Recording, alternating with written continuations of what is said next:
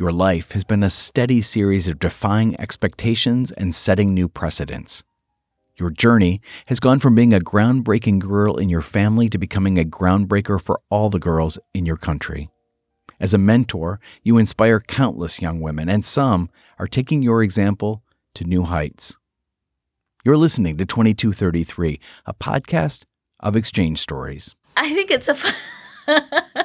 I always remember this is a funny story because I told you that it was my first ever flight. So I went to the bathroom and during the flight and I locked myself in. I, I didn't know how I can get can come out.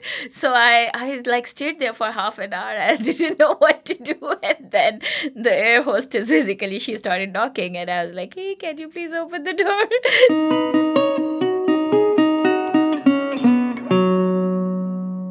This week, a groundbreaking girl in the family, walking the streets with no fear, and mentoring Malala. Join us on a journey from Pakistan to the United States to become the perfect example of the multiplier effect. It's 2233.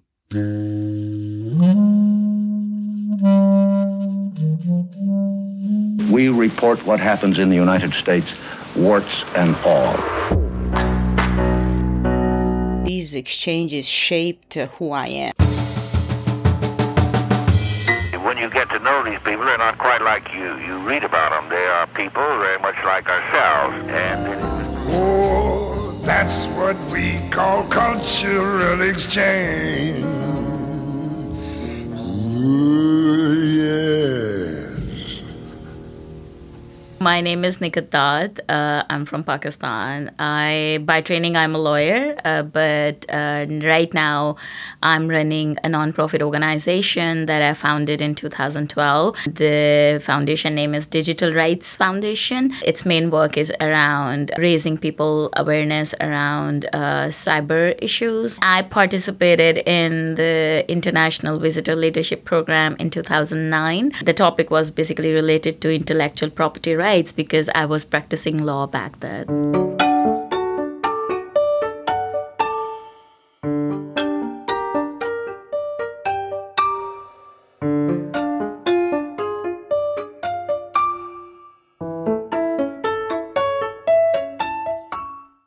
Was my first time, you know, flying outside Pakistan. I never, uh, you know, I never had an experience to see the plane or had an experience to to to be on a flight, and that was a pretty long flight. So yeah, I mean, that was my very first flight.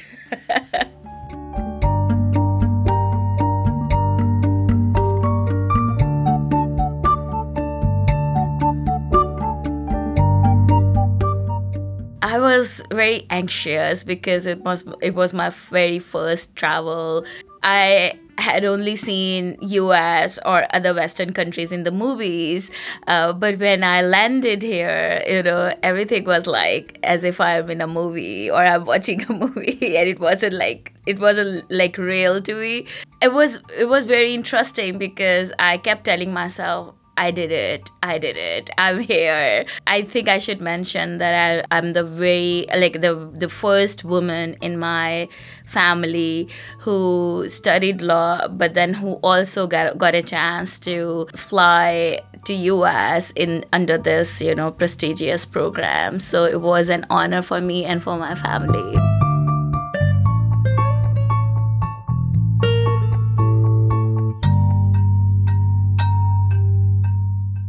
I belong to a very conservative Punjabi family back in uh, Pakistan, and I know that it was a, a, uphill task to get a permission from them to travel to US under this program. Some of my friends and you know they spoke to my parents, and my father was very convinced, but my brothers were not. You know, it's like a patriarchal society, and so my father was like, "Would you come back to Pakistan?"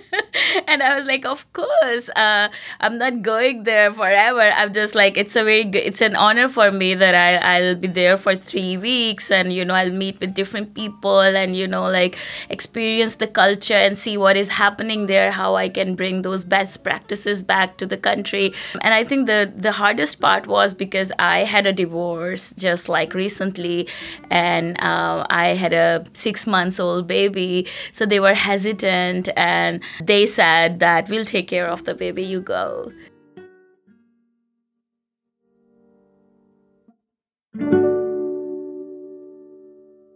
My father was very proud of the fact that my daughter can speak English. and uh, so during the meetings, when I was talking to different people, you know, talking about our context, the work that we do, or, you know, the situation of uh, intellectual property rights in Pakistan. So th- there were several moments where I was like, I wish my father was here and he could see me, that uh, I'm actually talking to, you know, people who are in the bigger position in the US government. And we are talking to them. So, you know.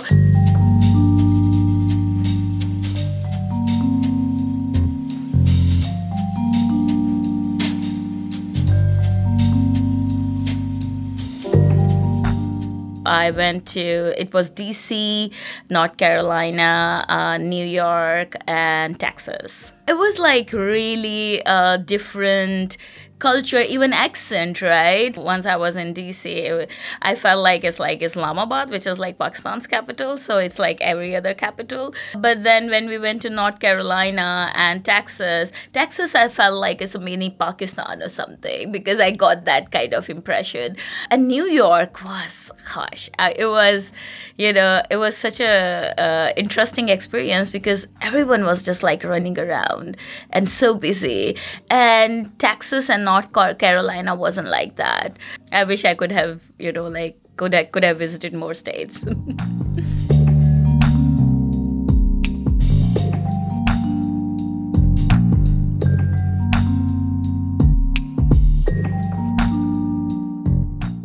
I felt that uh, in lots of meetings, people were a little amazed that, oh, a woman from Pakistan is actually talking about intellectual property rights. And so it was a little surprising for them because I think the notion uh, around Pakistani woman was something similar like Afghanistan, Afghan woman, and or, or you know like in the region that women do not go outside home or do not work or uh, I, I broke that taboo you know in couple of meetings.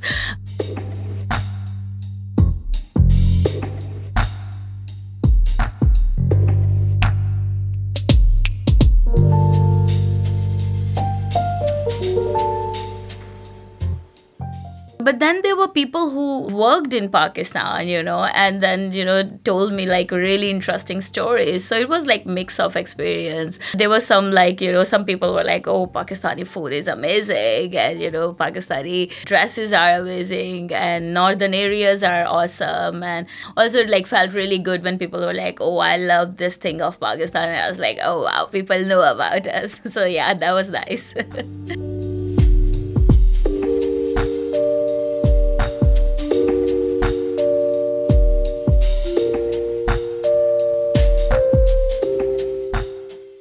I remember because it was my first travel, uh, and coming from a lower middle class family, I had, you know, like no experience of using forks and knife. I'm, I'm, I'm, I am very casual person, so we our host in North Carolina, I believe, they took us to. So first of all, you know, they asked us that, do you have any allergies from with pets and stuff? And I was like, I'm a little scared of cats. So they were like, ah, we have like three cats, so we'll we'll you know take you out for dinner. You'll have you know like a comfortable environment around you. They took us to this fancy restaurant, and I didn't know how to use you know like forks and knife, uh, and I was a little nervous. Uh, and I think my host sort of you know like felt that. So she started eating with hands just to show me that you can do it. It's fine. It's normal. So i started doing the same. So you know like small little acts of kindness where you know like they try to make the entire environment comfortable around you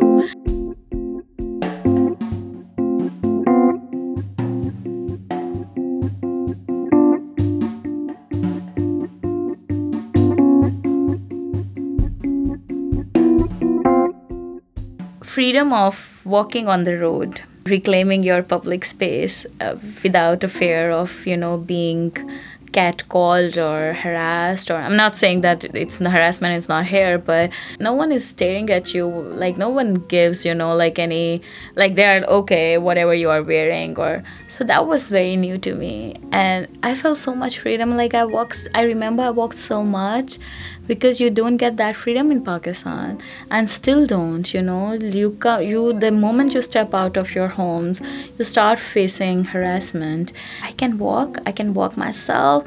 I don't need to get any permission from anyone. Still whenever I travel you know I still enjoy that freedom which we don't have back in back in Pakistan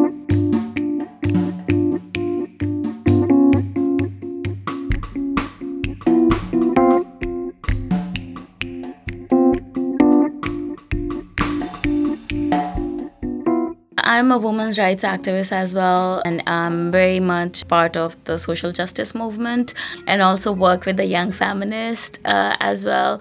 Uh, so, a lot of work that I do, I mean, it's actually related to digital rights and online violence against women and marginalized communities, but also, you know, like the work that people do in the offline space. As a lawyer, I kind of, you know, keep contributing into the legislations. So, yeah, so there's this activism part part where I keep raising voices uh, around the violation of the human rights and women's rights in the country.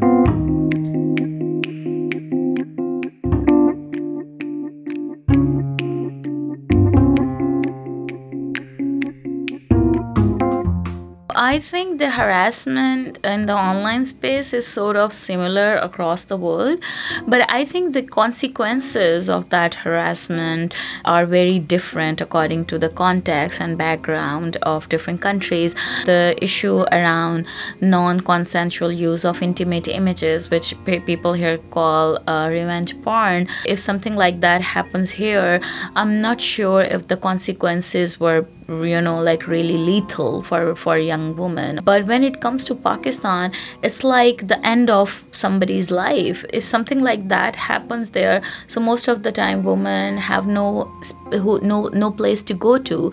They don't know who to seek uh, from where to seek help. What happens is that there are so many incidents where uh, a woman committed suicide. And they don't know like if there is a law how they can use that law or if they can t- because there's a shame attached to it that why did you share those pictures at first place? It's a it's a shameful thing uh, in our society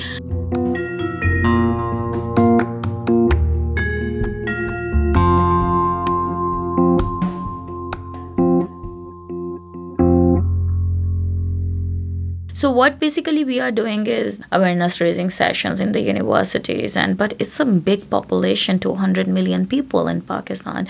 So uh, how many people you will reach out to through social media or through TV channels or through your uh, on ground awareness raising sessions. So in 2016 we started a cyber harassment helpline. Uh, it's a toll free helpline, the very first in the region. From 2016 December 2016 up till now we have received more than 3000 calls. And i don't think that every month we see our list of calls and i don't think that we have like two or three prank calls. That's it. People who call us they have genuine issues. So the helpline doesn't just provide services. We provide three kinds of services. When people call us we see that if Oshay is in a panic situation or he's in a panic situation then our, our uh, counselors speak to them for some time to calm them down. And and then the law if they need a legal help our lawyers help them. If they need a digital security support we do that. But also at the helpline we we uh, issue six months uh, report.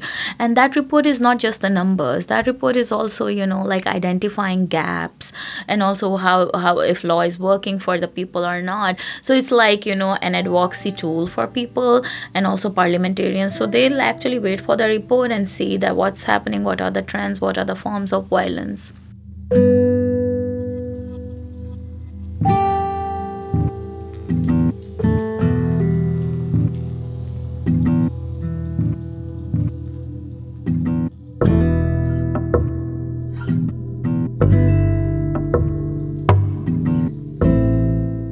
people in the law enforcement, people in the political parties, they know us. You know, like we work with the law enforcement, which is Federal Investigation Agency, and kind of keep pushing them. But at the same time, we we have we have very like we have our champions in the parliament who kind of keep raising these uh, you know issues in the Senate committees, in the uh, National Assembly committees. It's a very you know like sweet bitter relationship with the law enforcement because you like keep pushing them and you and you refer cases to them, but at the same time you also talk to media when they are not working, so they don't like it. But I think that's how advocacy works. You know, things are getting better. I would say that most of people now know that this constitute online harassment, or we have a law, we have legal remedies. It's much better than like 10 years ago when we didn't have any legislation or anything, or people didn't even know that using online space is their fundamental right, or if anything happens to them, it's a violation of their fundamental right right.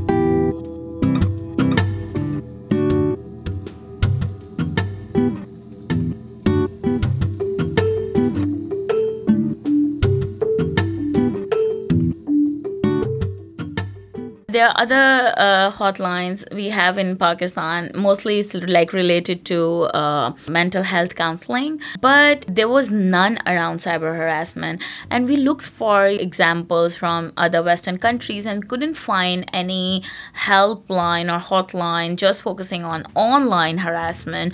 There were on online bullying or child protection or stuff like that. So it was a first experience for us, and also a lot of responsibility to set a good precedent and to do it in a way where people who will follow the suit they will they would know that all right so the bar is high. And trust me every day was a learning day for us still you know like each complaint that we receive it's not like you know like it's not a domestic violence helpline where you know the circumstances. For cyber harassment is different you know you are either getting a call around a fake Facebook page or hacking or hacking in, um, uh, against your WhatsApp or your Facebook or your Gmail or and it's like every every complaint is different. So you need to be you need to better be prepared that all right. So if the person is asking going to ask me this question, how I'm gonna respond.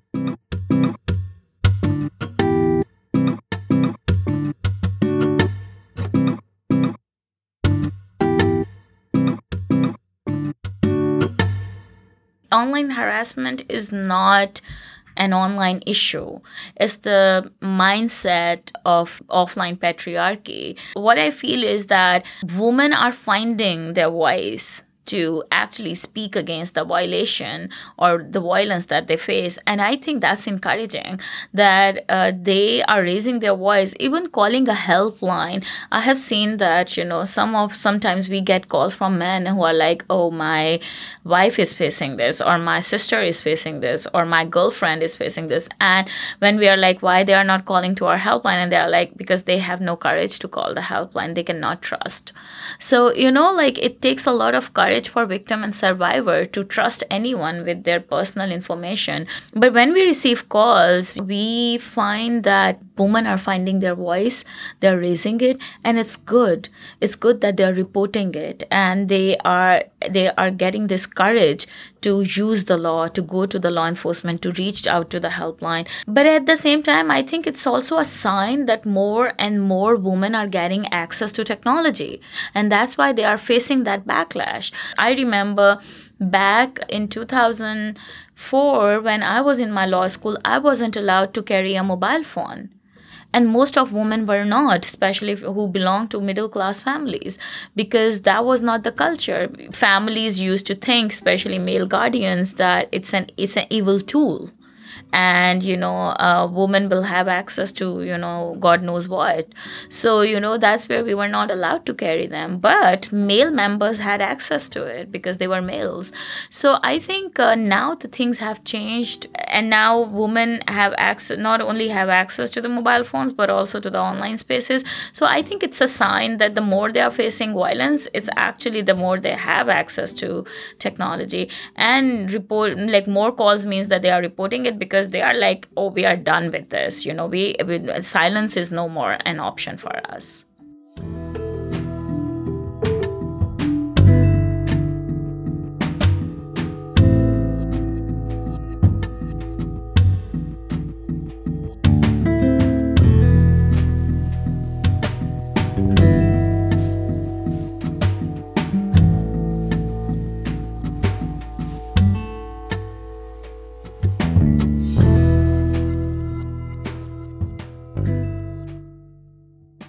I have been learning so much. And in fact, I should tell you that the idea of the helpline was basically uh, it was a dream of me and my friend who lives here in US, and she was uh, running an organization uh, working on digital safety and security. And I spoke to her. I was like, I'm so tired and exhausted of you know like getting these complaints because like women reach out to me all the time, and I feel like that I don't have time for myself and I'm burning out and then she was like you need to have a mechanism because you cannot do it alone. And that's where we we sort of discussed and we came up with this idea of helpline. So you know like i think that people that i have met here over the time uh, they are my friends now. Uh, and it's like a sense of community and solidarity and sisterhood also where you're like that you are not alone and there are people who are working you know in this part of the world and then you can reach out to them at any time you want to and who are there to help you in terms of ideas or see how you know if there are there there are like situations where you are like i'm i'm helpless you know they are there to help you. I feel like there there is a very strong bond with the people who are here in us and who i made friends with you know over the years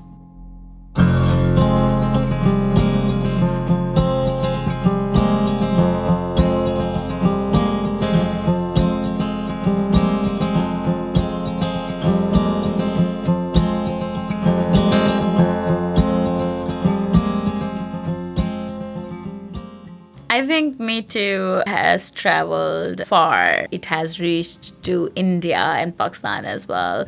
And I, it's an interesting question because I'm also um, a lawyer of the first Me Too case, uh, the woman pop star who spoke up against the harassment of uh, another uh, male pop star. Both are pretty famous in Pakistan, actually in South Asia. So she actually uh, raised the voice. I'm now working on her case for the last one year. I think that Me Too had an effect, uh, you know, in different parts of the world. Uh, it took its time, you know, to reach to different countries. It's also very contextual. There are like so many other elements of the debate, like so many small little parts of the debate that are taking place. For instance, about consent. You know, like nobody used to talk about consent in Pakistan, and people are talking about it. People are talking about marital rape. People are talking about rape. People are talking about harassment at workplace. So you know, like so many things, and also like harassment in in in conventional ways. The case that I'm doing is actually it has not only created a space for debate for women uh, because so many women came forward with their own powerful stories. But at the same time i think uh, me too also it is challenging the traditional laws as well because why me too started? Because the laws failed women for so long right? And they didn't get the justice. The justice system failed women. That's why they you know went on to internet and you know started this me too and that's what we are seeing in pakistan that the case that i'm doing is actually the we filed under the legislation and we found so many loopholes in the law.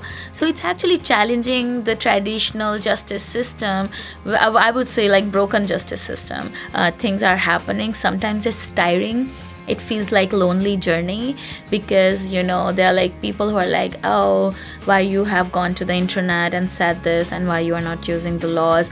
But then you know like there is no due process of law. That's why women went on onto internet and shared their stories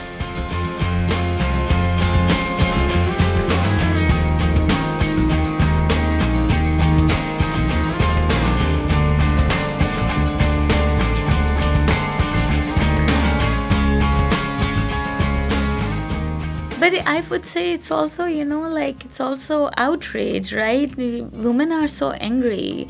And we uh, haven't found any space you know any ways to deal with the and we have been silent for so long you know.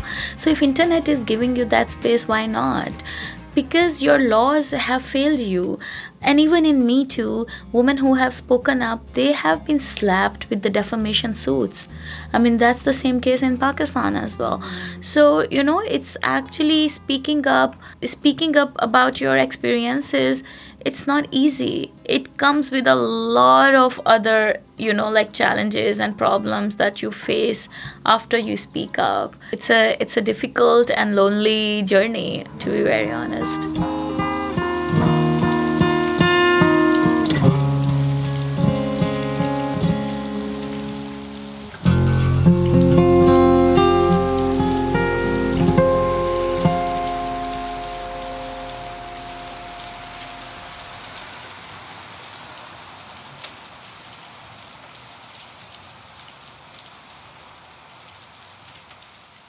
Back in 2011, when I first met Malala, the workshop basically was around how young girls and women uh, use online spaces safely and securely.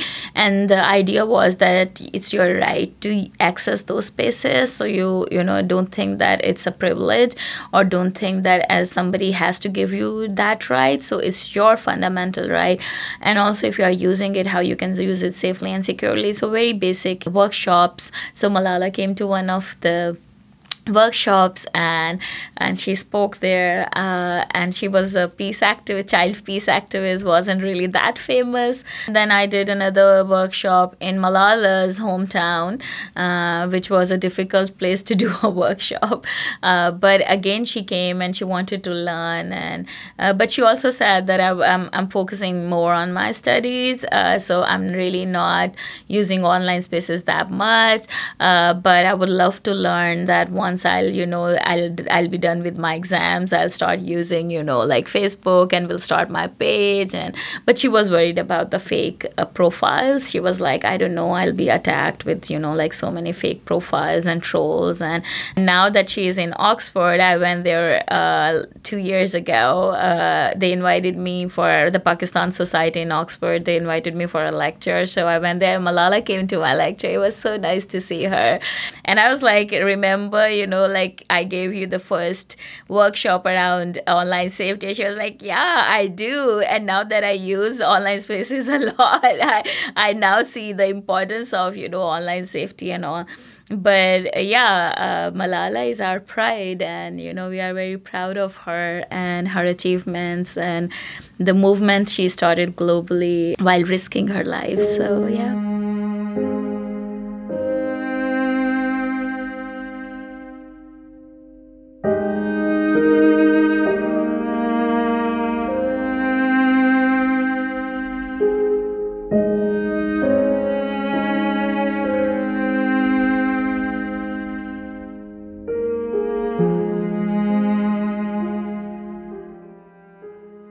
I do risk assessment all the time, the things that we do. But, you know, living in countries like Pakistan, it's also very unpredictable. The things that you do thinking that it won't have any impact, uh, it won't have any negative impact, or there won't be any backlash, but then suddenly something happens and things escalate.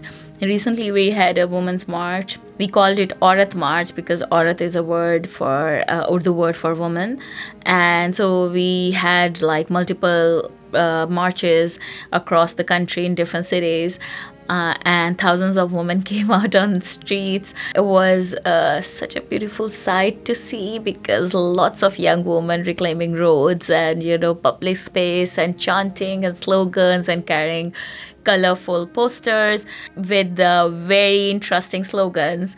Uh, and some of them were provocative, you know, talking about their personal agency, talk, talking about their sexual identities, their sexual rights, and personal spaces. And I think that's where people were just upset that, first of all, how come these women are on roads? They belong to kitchen. They belong to their homes. And secondly that oh it's uh, we they have all the rights what they are asking for. And thirdly why they are talking about their sexuality? Why they are talking about uh, sexuality out in the public? So that was very it challenged patriarchy. So people were upset. So we faced a lot of backlash in the name of spreading vulgarity uh, immorality against Islam, against uh, norms of society. We are still facing a lot of backlash. Um, people tried to file uh, police case against us. Uh, still, there are, there are people who are doing it in Lahore. Uh, some of the resolutions were moved in the provincial parliaments. A lot of online backlash, massive. Like online backlash with rape threats, death threats, making you know your uh, your Photoshop pictures, uh, photoshopping uh, you know the posters and making them viral uh, with like really really obscene messages and people who are uh, who are consumers on internet. They don't know whether it is it is fake or it is real so they don't have any idea how to I, I you know differentiate between original and fake stuff.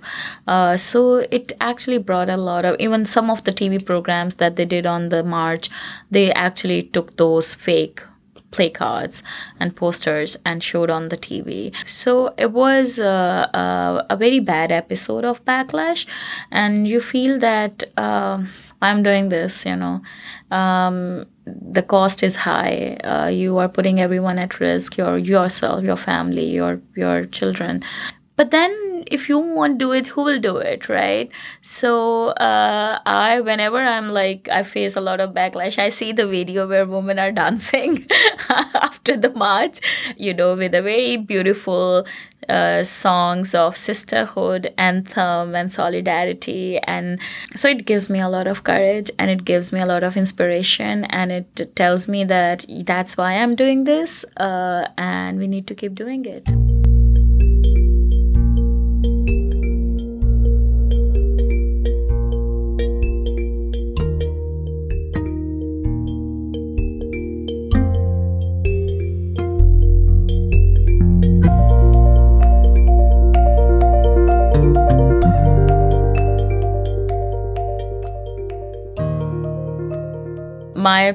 Family is very proud of me now.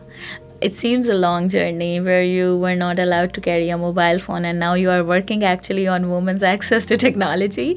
Uh, you go on uh, TV channels, be part of panels, traveling around the world, talking about the work that you are doing. My parents are not anymore. Uh, they were passed in 2014, but uh, until they were alive, they were very proud of the fact that, you know, our daughter has, uh, you know, done something that no but no one did in the in the in this you know like millions of population, and they were very proud of the achievements and and it's a it's a very conservative thing to do to talk about about your daughters or sisters while you are in the village.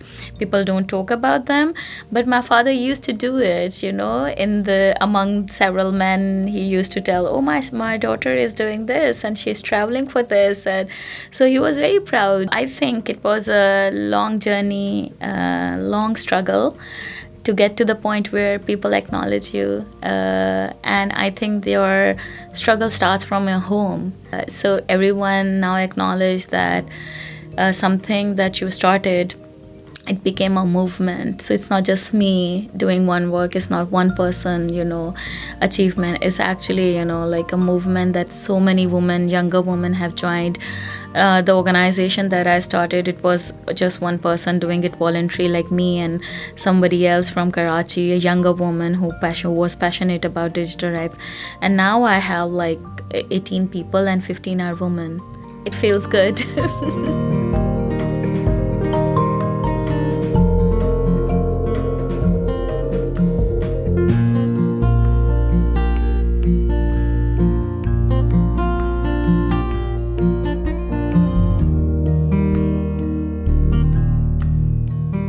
being a woman from Pakistan, I didn't get that much attention throughout throughout my life. There is always a priority to sons and uh, men in the family, and we are like just like second class citizens or something. Uh, so you know, like getting so much attention was uh, very new to me, and I felt really good. And I I learned that you need to give yourself credit you need to acknowledge yourself you need to take care of yourself so you know like lots of things that i have learned uh, I, I did learn during that trip i remember you know one thing i took really like really bold decision when i went back. And i was like uh, when i traveled i was stuck in this law chamber um, and i was not happy with a lot of things that were going on. And i went back and i was like you know what? I'm not working here anymore. so, you know, like that courage and that boldness. And my boss was just like, he was like, what's going on here? She was like this very polite, you know, person. And she has just become this like fearless woman. And I was like, I have so many jobs. I trust myself. I have confidence. I can find many good things. And I didn't have any job. I just quit. and, then I found another job and and I was like that was the best decision because you know the courage the confidence that the travel gave to me and meeting with other people I was like I can do this. I can do that. So I think that was amazing. It changed my life. It changed my life. It transformed me completely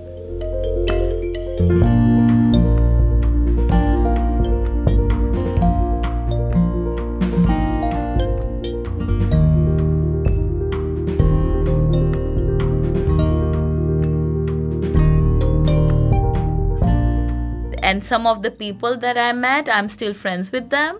So I keep talking to them about their work, and it's been 10 years, but still, you know, like we talk and they're like, Oh, Nighat, we are so happy. We have seen your journey from, you know, like this person who was very shy and, you know, like uh, hesitant to talk about stuff, and now this, you know, like fearless leader of young women in Pakistan.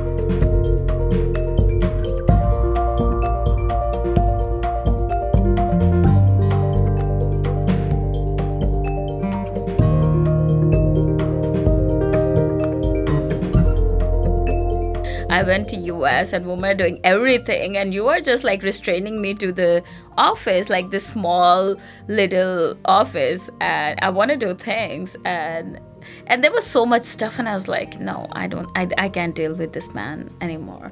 And he was a powerful man by the way.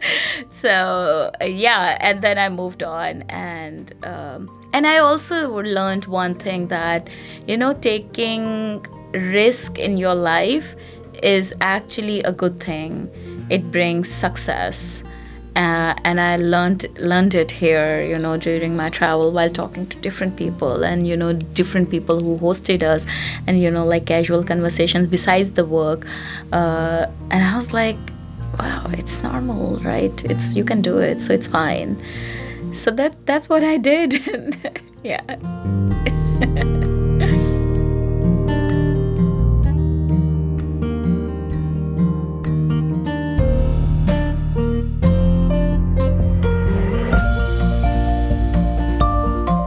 that first ever travel in my life really changed my life. Uh, not just me, but thousands of women around me. Yeah, you are. You're the you. You're the like the perfect example of the multiplier effect. yeah, I would like to say so. I think you are. yeah.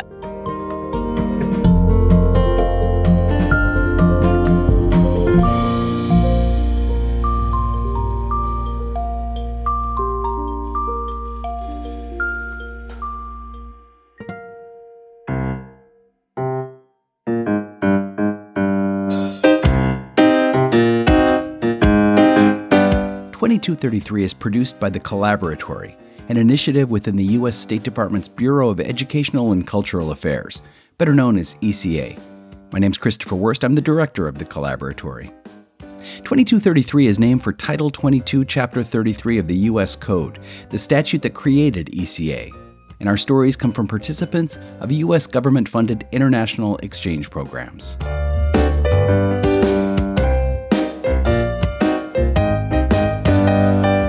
This week, Nighat Dad spoke about her experiences as a participant in the International Visitor Leadership Program, or IVLP.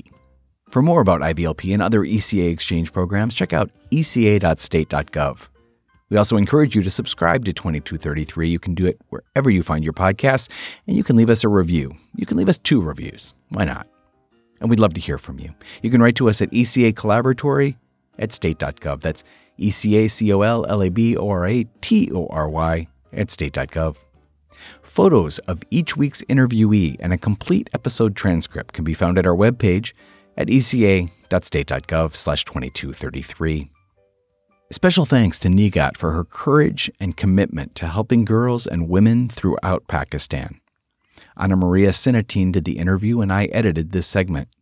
Featured music was Day Maze, Decompression, Diagram K, and Gaina by Blue Dot Sessions. Fight the Sea, instrumental version by Josh Woodward, and Full of Stars by Philipp Weigl. Music at the top of each episode is Sebastian by How the Night Came, and the end credit music is Two Pianos by Tagirijus. Until next time. My family was a little uh, amazed to see me. They were like, "Oh, you have transformed so much in three weeks," and I was like, "Yeah, because I went to US."